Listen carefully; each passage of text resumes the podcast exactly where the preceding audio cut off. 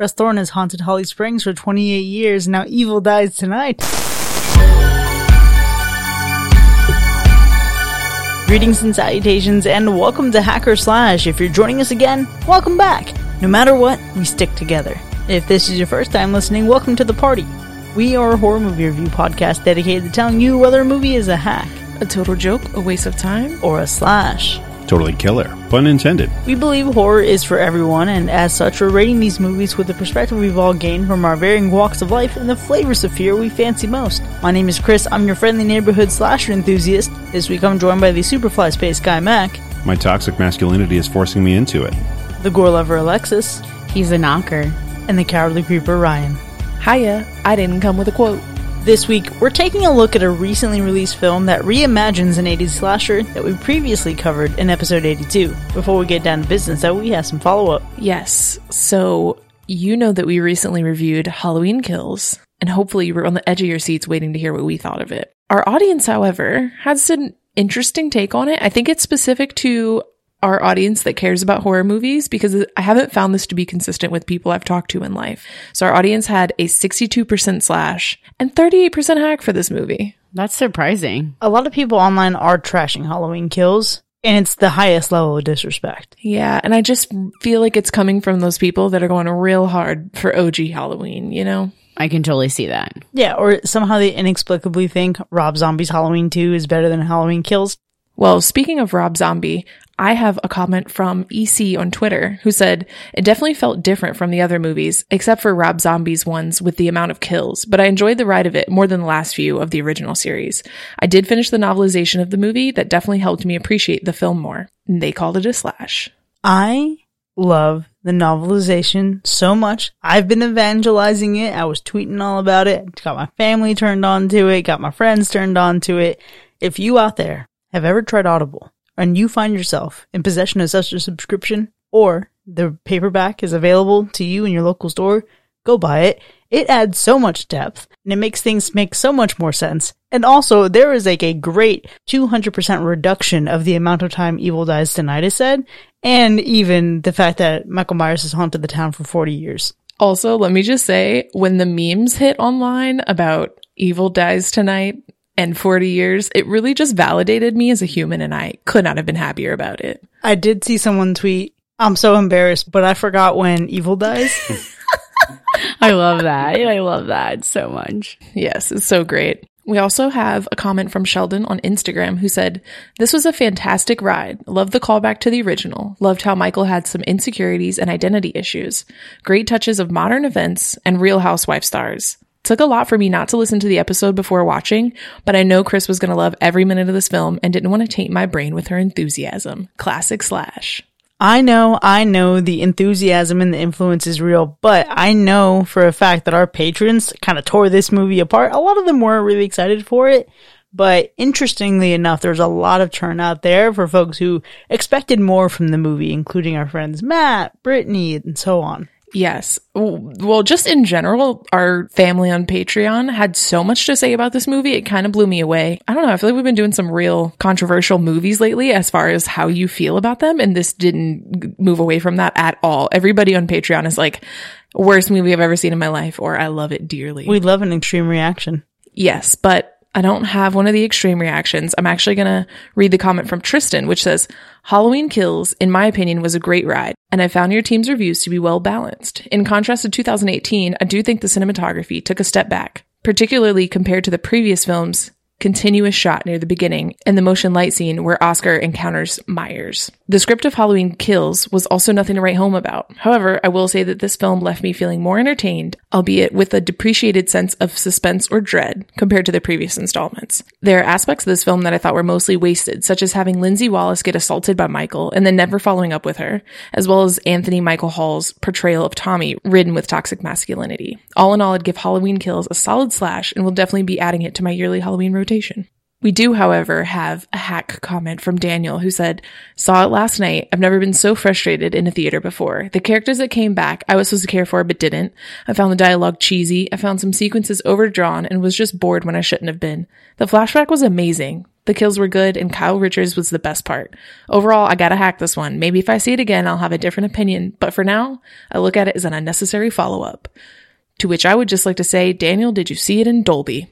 Because that would have mean you loved it. I do want to add and say that the the flashback call out is is so good. Like honestly, it was probably the best part of that whole film. Just thinking back to it now, like I wanted the flashback scene set for an entire movie. I just wanted that whole thing. So I, I, I love that Daniel called that out. Wasn't a fan, but I'm not the only one that wasn't a fan. I have mixed feelings about this movie. Well, fortunately, two people who don't have mixed feelings about us are Gage and Allison because they're our new patrons, and we're so excited to hear what they have to say. Hopefully, they'll argue with us on Patreon as well. And that's our follow up. Well, Halloween Kills was preceded by the 2018 Halloween, which breathed new life into a 40 year old franchise that started out with a film featuring a mass killer preying on unsuspecting teenagers. That film popularized the slasher genre, and in 1982, audiences were introduced to a horror comedy that would eventually become a cult classic. The 77 minute film focused on a crazed, drill wielding killer attacking a group of teenagers at a sleepover. This film was originally conceptualized as a parody to the misogyny of slashers, and itself spawned the first horror movie franchise in history to have all of its film written and directed by women. When we all reviewed that movie in episode 82, it was a universal slash, and we have the same team back again tonight, almost a little over 100 episodes later.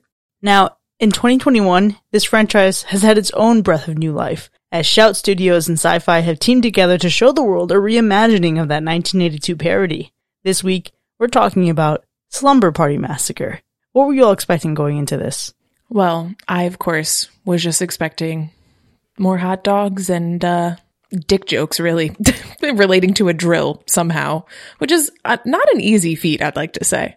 Yeah, I had never heard of this. So, with the idea that it was a reimagined or a remake of the original, I thought it was going to be more up to date. There wasn't going to be a whole bunch of girls in their underwear and very similar vibes to the Black Christmas remake. Kind of similar for me. I was expecting just a modernization of the original movie, like better effects and more interesting kills. Ooh, I was also really hoping that the girl that we have on the cover of what I saw online when I was searching for this movie. I was hoping that she would be one of our final girls or at least like one of the people that carries us through the story. I've seen all the Slumber Party Massacre movies, but I absolutely loved the original. Now, I didn't know a remake was happening until it was extremely close to being released, and I was filled with a ton of excitement, but I didn't read into it at all. Tried not to look at images of it at all judging just based on the images that I saw when seeing like the posters online, for example, I expected this to be a straight up remake of the original, but set in modern day. So I expected it to be campy and a total parody of slashers. But funnily enough, this was a really easy, fun watch for me. There was a lot of things that harkened back to the original and a lot of things that were unexpected and a little bit fresh not necessarily for horror as a as a broader stroke, but directions that I wasn't expecting this specific movie to take. My my feelings while watching this were pretty simple. I just kept thinking to myself, "What the hell's happening? This is ridiculous." Not necessarily a bad way, but kind of you know you're along you're along for the ride. Yeah, and I felt like this really was a ride. You know, I had this like really peculiar feeling towards the beginning of this movie, and I hit a point where I said, "What the heck is going on?" It's it's at a weird point and then I paused it and I was like, oh wow, this still has a good like 45 minutes left. So, you know, I had a mix bag of emotions during this. You know, it was suspenseful in some parts, it was comedic. So it definitely had me on for this awesome ride. Yeah, I think the beginning of this movie has a vibe I'm going to be honest with you. It's not a good vibe if you're me. It's a, it's a very, why am I watching this? It's an interesting feeling. I just want to put it out here. If you happen to be listening to this and you're considering watching it, just get past the first part because it changes and, and then you go on a different ride that's much better, way better vibes. The vibe check passed in the second half. First half, no bueno. Okay. So it is specifically for you the first half that the vibes were all wrong and not just the first section leading up to the title card? Yeah, yeah, yeah, yeah. There's a whole bit that I'm just like, uh, okay. I mean, there's much more to say, of course, but generally speaking, there's a specific moment where things come out and things change. I watched this movie twice, actually. So I watched it once several days ago just to get it over with, but I followed it up again today. And it's interesting how this movie hits differently and how consistent the dialogue is when you rewatch it, knowing what you then know after experiencing it in its entirety for the first time. I was really hoping that this wouldn't be a straight up remake, even though that's what I expected, because I didn't think anyone could do as well what was done in the 1982 version, right? That was like the perfect blend of horror and comedy that even Ryan managed to like. I thought that would be like a really daunting task, but I was really struck by the the directions this takes, not only with modernizing it, but how it picks up on some things that other horror remakes have done lately in the last few years to tell a different version of this story. And there's something that happens in that story that surprised me, and that was surprising. There's something I didn't see coming.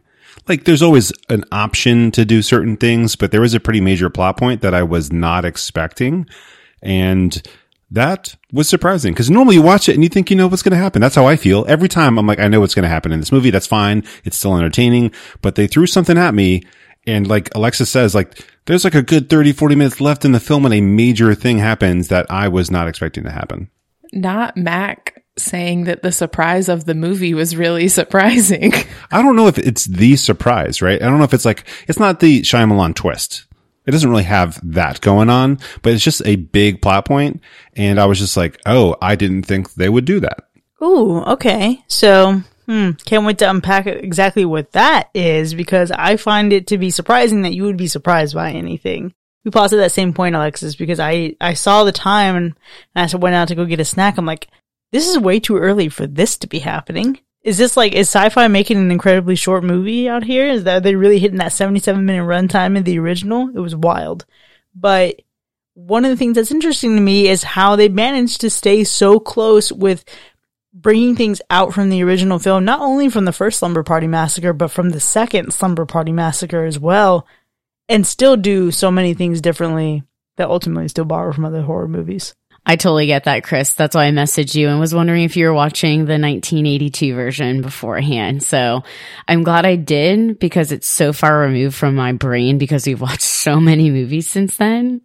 A hundred, probably to be exact. 103. It's uh, wild to me that 103 episodes have gone by since we last covered this franchise. plus rewinds, plus old versus new. We're like 120 in. True, true. So I know I needed a refresh and I'm glad I did because I did pick up on a lot of that stuff. But the surprise did surprise me, Max. So I'm on your side. I think the intentions of characters I was thrown back at. And that was like the first thing I had written in my notes that I was surprised by that. That caught me off guard because I feel like with movies nowadays, the surprise comes at a certain point in the movie. Usually it's three quarters of the way in and it's typically the same thing. And I- I'm getting bored with that. So this was unique and fresh to me. Yeah. So what we're getting at is like this movie takes a unique plot line compared to what we're used to seeing, especially in what would be this type of movie. But this movie is making fun of this type of movie, so it makes sense. I, I don't know that anything necessarily surprised me here because things were already taking left turns when you would have normally expected them to take a right. So I don't know. I, I think I was surprised by how much I didn't have fun in a lot of this movie. And I think it has to do with how and when you watch this. I think there needs to be like a beer involved and you need to be chilling, having a great time. Maybe you've already had a couple beers and this will take you on a ride. But if you're not trying to get on the ride, it's like kind of pushing you somewhere that you maybe don't want to go. I think you also have to consider which version you're watching because if you watch the version that aired on Syfy, there is still gore in it, but it is reportedly trimmed and there's going to be more gore and extended elements of those kills in like what's coming on Blu-ray and available for streaming later on. Oh, that's no fun. Yeah, I, I was surprised because reading that afterwards, knowing that, that that some things in here are like kind of intense and gross, I'm wondering where else is that gore because this seems so cleanly cut. Not clean in terms of how much gore is shown, but everything seemed so tight that I didn't feel like I was missing anything. Yeah. I will say, I think I probably would have had a better experience having rewatched the original Slumber Party Massacre because it was so long ago and I have so little of that in my brain that this didn't feel like something that was referencing something I've seen before. As you know, I am a very forgetful person. So I, I, I want to put that on me. But at the same time, this movie isn't really meant to scare me and it didn't scare me. And I, I would be surprised if anyone here felt any sort of fear about men with giant drills. I mean, that's pretty terrifying, but probably only in actuality, not through a movie. Although this movie wasn't frightful, it definitely held the suspense for me and had me on the edge of my seat, but I wouldn't say it was scary. I did not feel much of a thrill, especially when it comes to fear. No fear. Are you sure you didn't feel a thrill? There was no thrill involved whatsoever. Okay. You did feel surprise. There was some surprise. Absolutely some surprise. Not a thrilling surprise, but there was some surprise. I think the the comedy in this movie takes away anything that would normally scare me, like a person coming to attack me. Yeah, this feels like a very safe movie. This is absolutely something that you can watch with someone who is new to horror or is experimenting with horror or has traditionally been scared by other things because it does so well to poke fun at itself and poke fun at the idea of a slasher without also being totally disrespectful to it in a way. What I think is really interesting is looking at this guy who plays the killer. So much of his behavior is similar to the original killer in the first film, but it feels so different in a way. The lines are the same. His creepy eye contact is the same for sure. The voice. The voice is so good, and I'm a I'm a stickler for voice recreation. We talked about Halloween Kills. There is a I won't spoil it, but there's a particular voice of a particular cameo from a 78 character that drove me up the wall because it wasn't right. This guy nailed it. Absolutely. But even as creepy as he is, this movie isn't scary or un- unnerving. But I will say that I'm happy this movie exists, and I'm really, really happy that it wasn't just a straight remake of the original. I would have detested that, I think, in practice, because it does plenty of things different, sure, and it made this iteration of Slumber Party Massacre a fun time. For example, like it, it takes a lot of the tropes in horror that feature women and completely turn them on their heads and feature men, and I love that. But ultimately, this doesn't do a whole lot different than what the 2018 Halloween or the 2019 reimagination of Black Christmas did. It's not exactly the same, don't get me wrong, but it's not entirely original, and for me, that's fine. Yeah, there was a lot of Black Christmas energy for sure, and I would say this movie didn't didn't do anything original for me. It took comedy from places I've seen it. It took reimagination from places I've seen it. It's just like a conglomerate of things I've seen before. If I'm comparing it to its predecessor, to me, it's original. But yes, when I'm thinking of all the things that are coming out now, it has those vibes. It has Fear Street vibes. As soon as I started watching it, I thought of Fear Street. And definitely, I've mentioned it before, Black Christmas. So I'm teetering on the line whether I think it's original or not, but I do appreciate that it wasn't a line for line psycho, you know, remake, but it was something completely different. They take the characters out of a different element than they were in the 1982 version, and I appreciate that. Yeah, a remake of the original would have been miserable. Cause what's the point? I like to imagine when you're when you're thinking about doing like a reboot or a remake or something like that that the original is just like a good like setting for you, but it's not really, you know, the, the, you shouldn't look at the script and think how do we shoot this in 2021 or anything like that because that would again just be like super boring. But I feel like some of the elements in the movie, like you've all mentioned, are just callbacks to other movies. But I also kind of think that's the point. There's like another plot point, not the one that surprised me, but a different plot point um, that felt like another horror franchise, like just straight up served on a dish. Here you go. You've seen this in this other movie. And I don't think that's necessarily a bad thing. I think a lot of this is referencing the rest of the slasher territory on purpose. And that's, that's effective.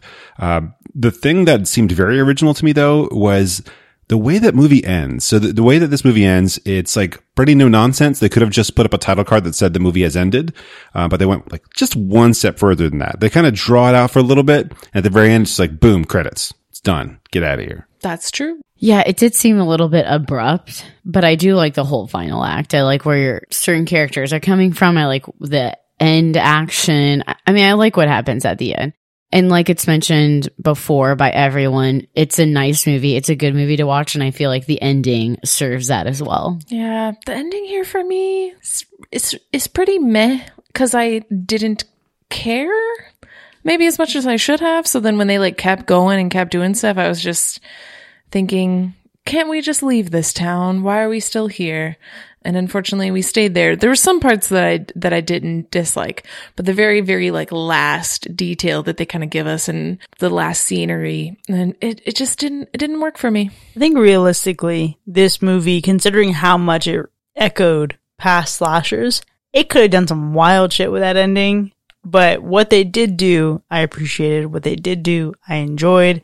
It was a little bit drawn out for sure, but I wasn't mad with the end result. And I think this is the thing though. The only movies I've seen on Syfy or Syfy originals like The Chupacabra. I have a very low bar for sci-fi movies. So when this movie started out the way it did and it took the roller coaster, Syfy just distributed this movie, but I think it so far surpassed my expectations of what a sci-fi movie would be that the ending just felt like, okay, all right. This is okay, not bad, not bad.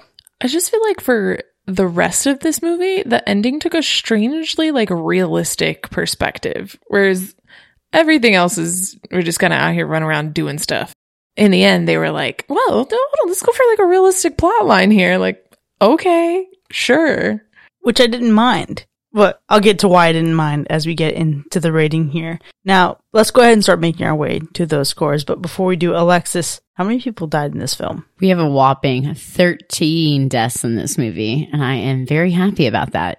And what about our animal report? Somehow, a weekend in the woods ended up with a clean animal report. I don't know how, but I'm not complaining. Russ Thorn has boundaries. Let's go ahead and get into our ratings then. Slumber Party Massacre from 2021. Was it a hack or a slash? I'll say it. I think the movie was ridiculous. I just think it was a bit too much of a joke for me to be something that I truly enjoyed watching. It was, like you mentioned, an easy watch. Um, I think a lot of people are going to have fun, you know, watching this, but it was just, it was just kind of a hack for me because it's just not, not my cup of tea. I just wasn't that bought into it. I appreciated aspects of it, but I don't feel like it really added too much to my day. So it's a hack. Interesting. Very nice and quick and easy. Just like this movie was. You know, it was a good watch, but disclaimer, I do like sci-fi movies. I do like Syfy originals. I do like sci-fi TV shows. I liked it. I thought the plot to me had a twist and or surprise, whichever you want to call it best, that was suitable I didn't see it. I don't see it in many movies. And I paused the movie because I was like, what, what is going on? It kind of had me on my toes, which I was pleasantly surprised about that. And honestly, Chris, you're right. Maybe I just had really low expectations and they just really exceeded them. But I love the cast in here. I think they're witty. I think they fit their character, although they may be silly. That's where I thought they were coming from. And I love the nods to the original a lot. And I think that came from me watching that right before I had watched this. So I'm glad I had did that. But all in all, I think this is a great watch. I think it's worth people's time to enjoy with some friends and it's an easy watch. So I'm going to give this a slash. Well, I wasn't expecting Mac's Hack, but I was definitely expecting Alexis's slash. You can probably already tell, but I'm a, a little bit more on Mac's side than Alexis is here. I don't want to start this out by saying this is like a horrible movie and something that no one should watch or anything like that. But for me, it is too, too much going on that I didn't like.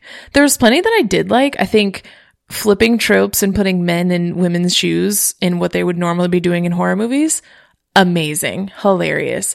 I enjoyed the cast of this movie. I enjoyed some things that are particularly done to be unique and make a point but I didn't like the characters. We didn't get a lesbian kiss that we were definitely supposed to get, and I don't understand why it didn't happen.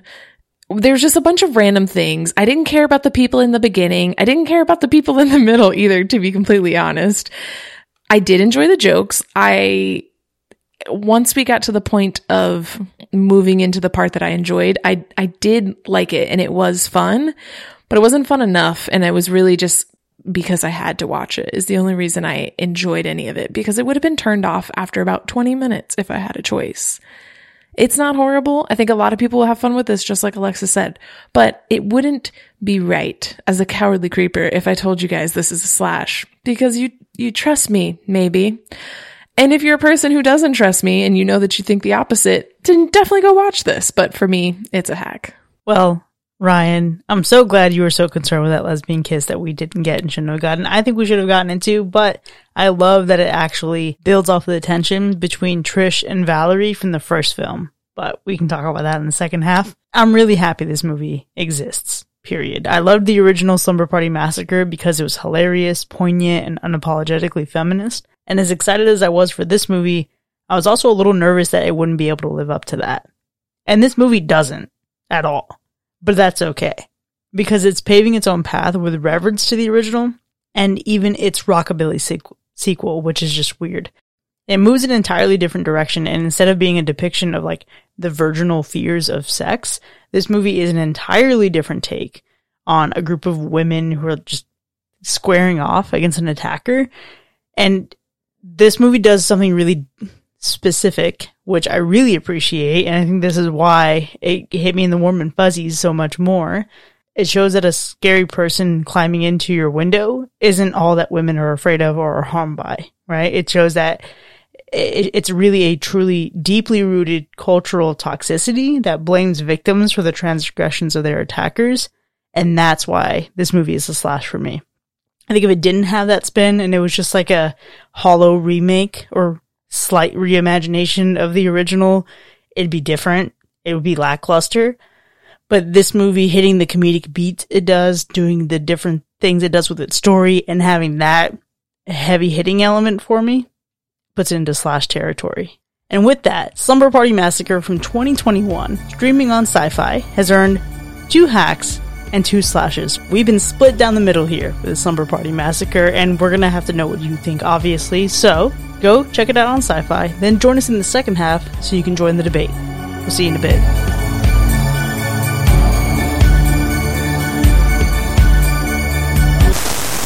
This is Bruce J. Dickman with the Motion Picture Association of America.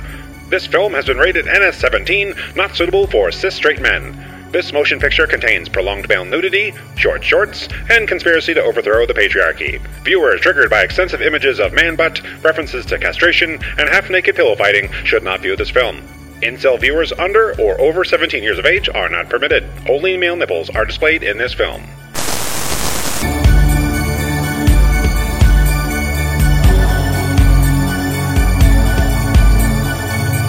Welcome back, folks. You are now entering the spoiler zone for Slumber Party Massacre, which was split down the middle with two hacks and two slashes. We have a lot to get to here, but before we get into the specifics of our ratings, we have the matter of gore to attend to. Alexis, what's the gore score for this movie? You know, it's right in the middle at a medium. I don't think it's over the top like what we've seen in the past, nor do I think it's non existent. But I think it's a relatively good amount for this type of movie. And there's a lot of gore in the 1982 version for its time and a lot of kills that were unique, which I'm glad they brought into this movie as well. So my favorite kill has to be Sean, which I'm sure I took everyone's, but I just love that homage to Slumber Party Massacre 2, which with the guitar and the guitar strings. Cause let me tell you, if you ever played guitar, which I did for a few years, don't ask me to play right now. I have no clue what I'm doing, but those are hard and they hurt your fingers. And you see the aftermath of his face. It is like ridiculous. Mm. It was ooey gooey, to be sure. I really enjoyed that kill. Absolutely. Sean had it coming because of the whole bros before hose hoodie. But my favorite kill was one that I think was the, the turning point of the story, which was Ashley. It was Ashley in the car getting trapped. And that's the moment where, sure, by that point we already had a lot of different kills, but at this point it's definitively not Russ Thorn anymore. So this is like a, a whole new and fresh, inventive uh, feeling of killing that we haven't seen in the past movies. I feel pretty confident that you knew that was going to be my favorite kill when you chose it. I'm sorry. Yeah, are you though? I don't know if you are. I have a few things that I want to say in relation to kills. One, for the Sean kill, Alexis, I feel like they didn't use the strings enough. I feel like those strings were like the craziest part and to basically just use the drill still. Like, dude, turn that thing sideways, get a little helicopter action, cut his head off with the strings while they're spinning. Like, there was so many cool things you could have done with those strings and we just continue to use the drill as always because the guy can't stop thinking about his dick. Speaking of helicopters, Gross. Exactly. Also, I feel like we just got so many kills again that were just like a drill to the head, a drill to the eyes. And all of those were kind of meant to me. That's why, of course, Ashley stood out to me. That one was so different. I also, I guess as an honorable mention, we'll throw out, I enjoyed Russ's kill because it was, it didn't feel like it was going to happen. And then it did, which was very satisfying. And it's just a simple little throat slit. see, that's the thing I wasn't expecting. That was the surprise to me is that they killed Russ so early in the film. Like I'm thinking maybe the final act, but also I'm thinking maybe they'll, you know, have some room to have a sequel if they want to and they'll keep him alive or something. But no, they like killed him off so early. And then they made sure we knew that this dude was dead. Like lots of machete chops to the back or front. I don't know where, which direction he was laying on, but like that was definitive. This dude is dead and you still have another like 40 minutes left. How, what? Yes, and I had that too, but then I also was like, you know what? He fucking resurrects in this movie and I'm done. Like this is in every other movie, but I was really surprised at that point. Yeah, but the, the girls were prepared because they knew that like you have to kill him at least twice, right? Just to make sure that he's dead. Also, pro tip, if you need to make sure someone's down, kick them in the balls. and uh, you'll know pretty quickly whether or not they're down. You have to kick them as hard as you physically can. But um, my favorite kill, though, it, it's Matt. And it's not because of the shower scene. Didn't need all that. There was a lot of man butt. I needed that. You needed that. Of course you didn't. I didn't, I didn't need it, didn't want it. And like literally the, like the frame just sitting there, just focusing on the butt. That was a, that was too much for me. But what I liked about it though is it was a ridiculous kill. He's in the shower. So it's like flipping the table. Gotta love that. And then to get stabbed right through the heart and having the tattoo on his heart was also kind of hilarious. I just want you to know that as much as I talk about boobs in movies, every time there are boobs on screen, it is the exact same amount of time as was spent on this man's butt. And that's what you deserve, okay? You deserve to look at that butt for as long as we're forced to look at boobs. And, you know, some people enjoy it, some people don't. That's fine. You know, it's not about your comfort level, it's about equality. I'm I sorry. agree. You're saying you're forced to look at boobs? Cause I'm pretty sure you did that by choice as well. So But in general, Ryan specifically does, yes, but I don't just opt into it really. Stop! it is an awkward moment in movies, and this is no different by any means at all. Here's the thing. It's like the reason I talk about the way boobs are put into horror movies is because it's so ridiculous and overt that you have to do something to make it less disgusting the way boobs are put into movies. Okay. And so for this movie to do it with man butt, and I mean, you know, Lisa's a nice man butt. I don't really like to look at man butt, but we all deserve to suffer through it the same way we all have to suffer through boobs all the time, which, to be fair, arguably significantly better to look at. But anyway, But can you tell me the type of saw that was used to stab him? Like it, it's like a saw that like moves forward and backwards, and I couldn't figure out what that was because I don't know saws. Isn't that a, draw, a drywall thing? oh yeah, yeah, it is what kind of what it kind of looks. like. I mean, like I don't know power tools whatsoever, but also the knife you used to cut your turkey on Thanksgiving. That's exactly what I was thinking. I was like, that Also looks true. like a turkey breast cutter. That that particular saw I definitely used when I was doing the ceiling in my dining room. We had to like Yeah. trim off the drywall. but wait, where the hell did she plug it in? There's no way that was the battery powered one, was it? Everything was battery powered. Oh, As if, listen, if you've ever used any battery powered power tools, you know that there's no way that drill would kill anyone running on battery power. But it's okay. We just go along with it. I'm surprised no one mentioned Dave's kill, which is very interesting because I love the after effect, although it was off screen. Those eyes that are gouged out and then dripping down on Alex's face. It, it, it was, it was a great scene for sure. you got to leave the eyes alone. I don't like it when you touch the eyes. Leave them alone. We need them. Yeah, I like it, especially you know that it was a drill. So I also love that death. Not my favorite, but I do appreciate it was because it's actually referencing the pizza guy's death from the 1982 version, which I thought was awesome. Yeah, I'm cool with it. But again, it was just one, that was one of the someone got a drill to the head deaths. So it just was like, eh. eh, it doesn't do it for me as much. Where is the Paris Hilton like through the mouth, through the throat death? Because I feel like when you're holding a drill as like a symbol for a penis, that should probably be the majority of the deaths is like the normal penetrative actions. Absolutely not, because this, remember, is a feminist film. That's true. That's true. But I feel like if you're if you're commenting on like the whole male psyche and everything, you would think that's where he would be aiming. I mean, the Jackie kill is like almost there. Almost, yeah. The neck. It's close. It's about as close as they'll get. But yeah, I agree. I just want like some mm, interesting things. And honestly, with the amount of like jokes that are made in this movie, I feel like more jokes could be made with the kills. But maybe I'm asking for a different movie. I don't know. I mean, they could be funny. I, I think in the first half of the movie, it's really comedic. And I think they get more serious after the death in the car.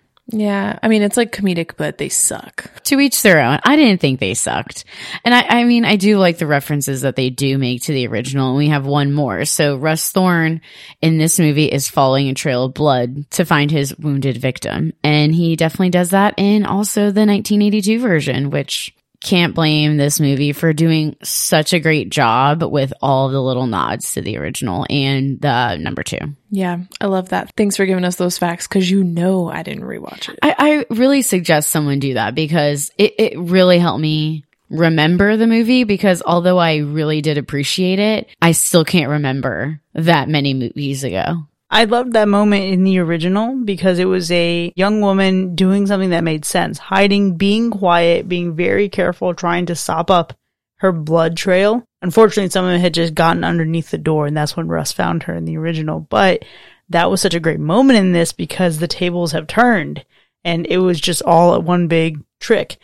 Can I point out the dumbest death, though? For sure. Mm-hmm. it's not even the dumbest death because I think the effect of it was cool. I think it certainly does enough to create its own category along with Halloween kills of things being stuck into a left eye of a person. But it's Breeny because god damn it, Breeny, you shouldn't have gone ba- back up by the window. Why would you do that?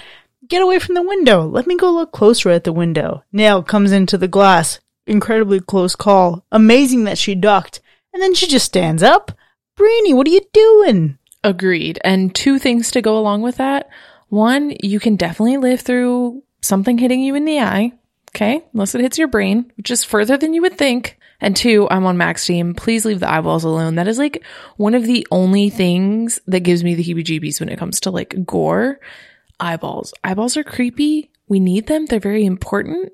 And they're like just a goo sack in your face. It's really weird. I also got to give a shout out to the first guy who got got in the woods when we had that amazing shot between the legs of the drill, just like we got in the original film. Yeah, that was a good one. Yeah, the visuals in this are amazing. And I just can't help but also remember the eye. I don't know how I even forgot that, but it's very interesting because you get so many different frames in this movie. And I feel like once it switches to the eyeball, you get something like an up close shot. To me, that's a very different vibe than the first half of the movie. So I like how there's this tear that's going on and you have the camera also ensuing on this as well. My favorite visual though is when Alex comes in from the house when she's all bloody after having her interaction with Dave and how the camera follows her from inside to the time she closes the door and it's on her. She's got the blood and then she has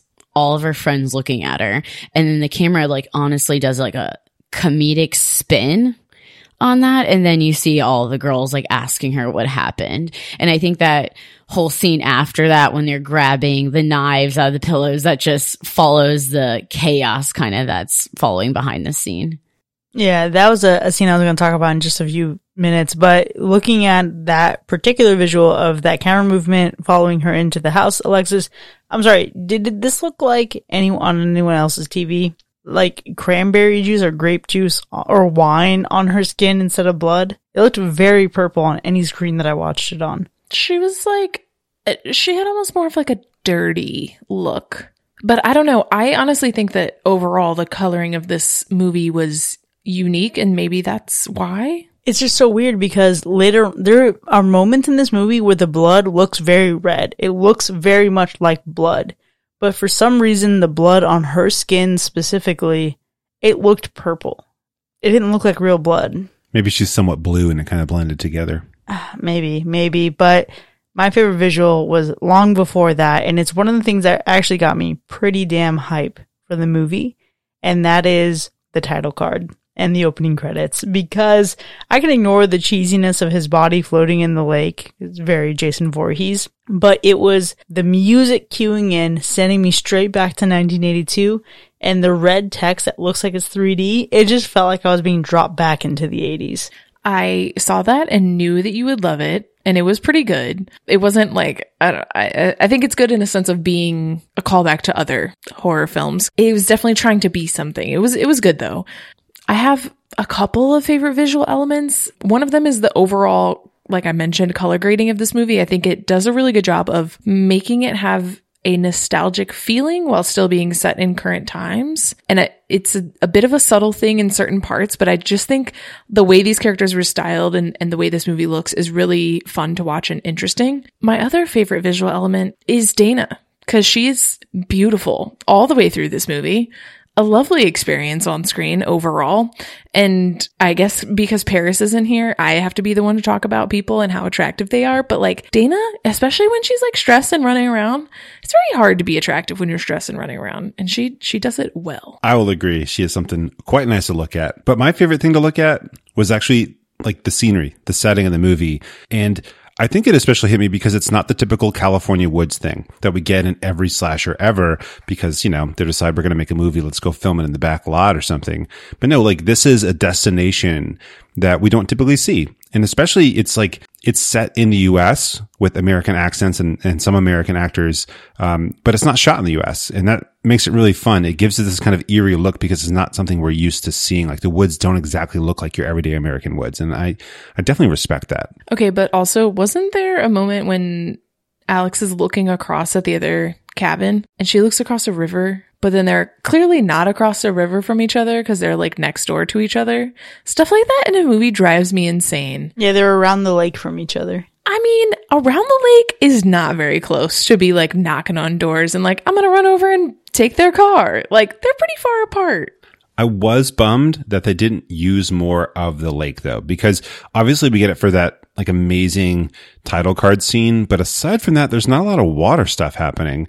And I feel like there could have been. It could have made things really interesting. Okay, look, Russ Thorn falling into a lake, getting knocked off of the pier, and also his mom avenging his fucking death. There's mm. enough Jason Voorhees we could have done without the lake. Very true, actually. Especially now that you mentioned the mom part. Mm. Yeah, I didn't pick up on that at all, but I can see it's right on the nose. That's the biggest thing that Jason the- is, you know? The first, the, the killer in the first movie is his mom. Yeah. The opening is so Jason Voorhees. I was just like, okay. They what they really needed, you know, was a shot of the mom holding the machete. That would have really sealed the deal. And a mask. Yeah, maybe a mask would have been too far.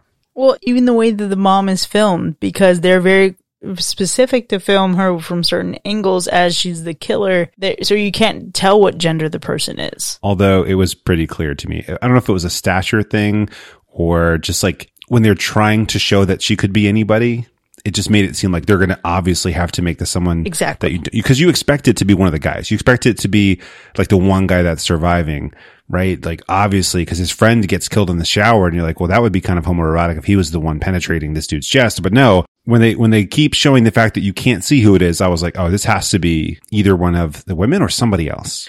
Well, also the pneumatic nail gun was no longer phallic, so it had to be something different, you know. It did it did have to be something different, Ryan. And when it came time for her to be the killer, the kills were cool, right? Ashley, obviously my favorite death in the movie, as sad as that was. When I think about the mo- the moments that made it the most fun for me, it was actually jumping into the very beginning, that cold open with Trish and her friends, and you realize you had the characters, everybody except for Chad, all the character names from the original film. And the way that we're just dropped into that moment, the way that Russ Thorn just comes in there and quickly dispatches everyone in that cabin, I was thinking, wait, I know I'm streaming this on syfy.com Am I actually three quarters away into this movie? Looking at how all that transpired before we even get to the title card, it felt very much like Friday the 13th, 2009, where we have like that intense mini movie before the movie starts. I loved it. I absolutely loved it.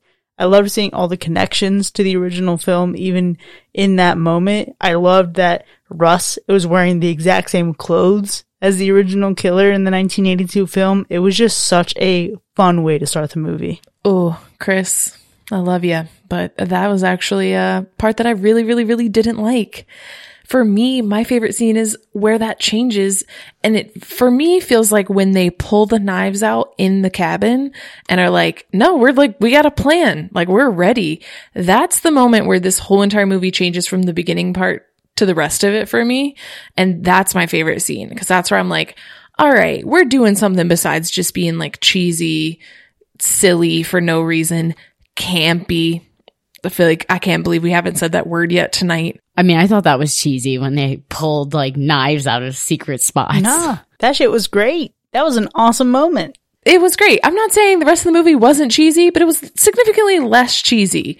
Like the opposite of what you want in mac and cheese, like where you want more cheese, this was less cheese. That's all I needed. A little bit is okay. But the beginning was just like, why am I here watching this? Cause this is corny and like doing something that I'm just not on board with. And that's just because of me. I understand that. But then when they pull the knives out, I'm like, all right, y'all can do something for me. I'm ready. Let's go. I like this treatment in in some modern retellings, um, where the antagonist is like a, an urban legend or a myth or a well known figure. So we get that intro scene just to like ground it, you know, I feel like, but the characters that are in modern times are fully aware of the killer.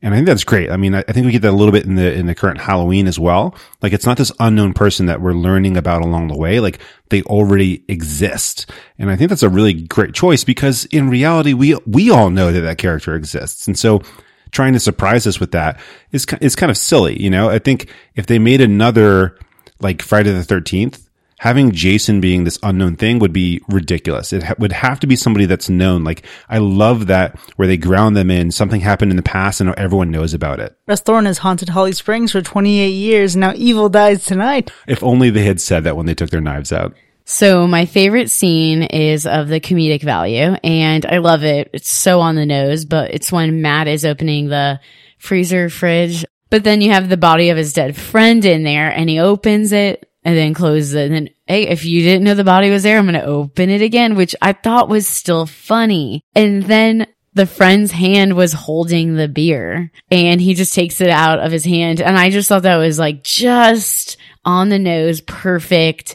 Didn't need to be delivered too much. It wasn't under delivered. It was just perfect. I think that it's on that like threshold where it's almost you know, like Leslie Nielsen airplane kind of stuff to where to take it to the next level, he would need to put like the beer back into his friend's hand and then use like a bottle opener on it, right? Like where it's like deliberately, yes, I know this is ridiculous, but they don't cross that. They just keep it right on the edge. I think the miss here for me, because I, I liked the attempt to harken back to the original, the body stuffed, stuffed in the refrigerator. But the miss for me was I thought Matt was a terrible fucking actor and I couldn't stand him. And it just, his lack of ability to have any kind of situational awareness didn't come across, I think, the way it's intended to, right? Where it's like, oh yeah, just casually, I'm just opening this up, not bothering to look. And for me, it just felt very stiff. No pun intended with the body in the freezer. But also, if this was really men at a cabin and he was drinking a beer and something smelled bad, what really would have happened is he would have said, Hey man, come over here and smell this. I can't figure out what's going on. You got to smell the smell. Yeah. And then the friend would go, I don't want to do that, but would still do it. Yeah. And they go, Ugh. I think if there's really men in the cabin, they wouldn't have noticed the smell. That's true. I don't know. These were, these were bougie men. I have a favorite scene that is also comedic in value, and it's the whole who's on first thing. you know, the whole guy one, guy two, that banter was hilarious for most of it. When they kind of overdid it a little bit too much and then it lost its value, but that initial thing of like, no, there's, you know, there's five guys, but there, you know, there's, there's five of us, but there's only, there's two guys, right? Like that whole shtick, I, I actually found kind of funny. That is a good moment. I don't disagree with you. The first time we hear it, they're in the house doing something and they say guy one and i go oh are we just calling them guy because they're just gonna die and we're not actually gonna care what their name is? Because that's hilarious. Because a lot of times that is how it's like. It's like girl one girl two they're all dead. Nobody knows what their name ever was. So i thought that was hilarious. And then for them to bring it back and be like no there's one guy and two guys they went a little too hard But before they went a little too hard, it was hilarious. I totally agree. That was a good moment. And actually, that whole exchange happens in a couple runner ups that I have for favorite scene. The girls joining them in their cabin and shit going crazy, and Sean with his toxic masculinity really just trying to like set the plan, even though the women outnumber them, even though the women have plans and actually have weapons. I thought that was hilarious. And even going to the point where the guys walk out and she's like, yeah, well, they're going to die. She gives up this great hype speech. She talks about, there are consequences and we are those consequences and everybody's feeling it. They step out. No matter what, we stick together. One drill sound and everybody scatters. For some reason, that had me dying with laughter. She also gave like the most realistic actual like hype man speech I've ever heard in a movie because again, I don't relate to a lot of things that happen in movies with slumber parties and girls sitting around talking about men being cute in um, uh, magazines or whatever. But she's like talking, and I'm like, uh, if I was with some people and we were actually trying to go kill somebody and somebody needed to give a pep talk, this is what it would sound like. Like, this is legitimate. And she was in it. It was so good.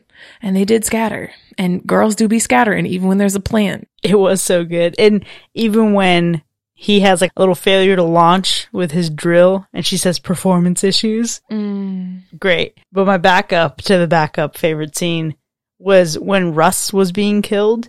And at the end, we have Alex coming out crazy, stabbing the killer, just like we had in the original. And that was such a great moment because we had a lot of little nods here and there. Like, okay, you're really picking up on some of the lovable moments of the movie, but the dramatic stabbing at the end of the first movie was always a little bit weird to me.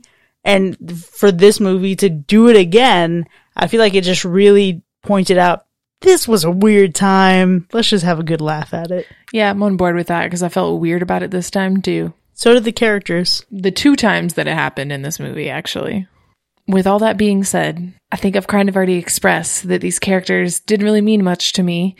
To be fair, I don't know if this is a movie where they like need to, but I don't know. I I mostly got really turned off at the beginning.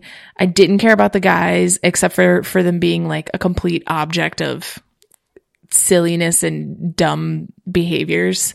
The girls were cool. I liked them. I don't know. I think in the original you also aren't intended to like I mean, right, like these aren't people that I need to be like uber attached to, I guess. So I'm okay with not caring. I don't know. This is a weird one for me. It's really hard because of how silly and comedic it's supposed to be. A lot of times that stuff turns me off from enjoying characters. See, I actually loved how dimensional these characters felt. Not the guys at all, really, but the women in particular, for them to have this really elaborate scheme, it get pulled out in the middle of it, and then you see that they've defied every stereotype of what you would expect a woman to be in a horror movie. Absolutely love that. Dana was, I would say, the only one that felt like a a strong character for me. The others felt like people put around her. Ooh. See, that's interesting because Dana was the only one who ever annoyed me. Really? Mm-hmm. How? To, to be clear, I don't dislike Dana. She's also beautiful. She's also really strong. I, I, I dig it. But there are some times where she went too hard and it was a little bit much. Hmm. I can agree with that. And I think these characters stand on their own. Ryan, I think you're right. They serve their purpose. They might not mean to be the deepest characters or go through this arc per se, but my favorite is Russ. I think he does a great job. Something is just so eerily creepy about just everything he does with his neck, with his hands, with his eyes. That is so much like the 1982 version. Yeah, it's his creepy shiny face and his voice that says he has no balls. It's it's really that it. That's yeah, it. that's true. But it's just like the way he turns his neck up or the way he, the eyes. To me, it's the eyes and there's something in there. So I think the casting that they did for him was phenomenal. What I love about Russ, though, is that we didn't get to know Russ. We didn't have to hear the childhood story. We didn't have to hear what trauma he experienced. We didn't have to hear why he has these, you know, crazy desires or anything like that. Like, yeah, we got a little bit going on with the mom, but that's it. Yeah, th- that's my beef though. We did have to hear his mom blaming the victims for tempting him. So like, eh. But that was kind of on purpose though, because she had to die. Yeah, she had to die, but also she's a reflection of so many people, and even within the legal system, who try to hold men accountable for things and then still blame the women as if it's all their fault. Yes, of course. And I feel like, you know, most of the characters we get are, I found to be pretty similar. And I know, you know, Dana made some weird choices where I, I wanted to root for Dana a lot, but there was just some decisions where I was just like questioning, like, how well did you actually prepare for this? You know, this is like going into a heist and forgetting the bags to put the money in. But my favorite character was, was Alex. I think Alex was the most relatable one, especially because she's not filled in on what's going on. And when, you know, it just seems like this is a pillow fighting like summer party and she's just like sitting there like, uh, what is happening right now? And then of course they reveal to her what's, what the plan is all along. But I don't know. I just feel like she was the most human feeling of them all. The, oh my god, you assholes, you came here on purpose? Exactly. Like how on earth would this seem like a good idea? And then of course they all realize that this has to happen or whatever. But she's just like, why would you want to put yourself in harm's way? That's stupid. We should be back at home. She does have one of my favorite lines of the movie, which is when she goes, I get it. She is good after the pep talk.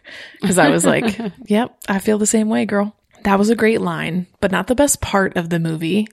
My best part, since I have to give one here, is when you think Russ is chasing them in the house. They're about to get their butts whooped. Everything's about to be a wrap. And then he opens the door and it's all a trap and they're flipping it on him. That's my best part that I didn't see coming. The other stuff I was, the other like surprises and things, I was just kind of like, yeah, okay, like sure, Russ is dead, but someone else is going to keep killing. Kind of predictable. That little flip though, right there, where it was like, oh no, their plan sucks. What are they doing? They're terrible people. They didn't plan this out at all. And then he opens the door and they're like, ah, got you. Oh yeah, it's fine when they do it, not fine when Karen Strode does it in Halloween. I didn't have any beef with that either. I just didn't like her as a person. No, I, I, I feel that. You know, it's so great to see generations of women trap a serial killer who just hates women. But I gotta give a worst part to counteract that best part because this movie is not all rainbows and sunshine. And there's some rainbows in there a little bit, but it is the amount of times that Dana said, I'm not afraid of you. It really did have evil dies tonight energy. Nowhere near as many times being said eh, as in Halloween kills. I get that, but her saying, I'm not afraid of you, the excessive amount of time she does, it really just sent me back to Jennifer Love Hewitt. And I know what you did last summer.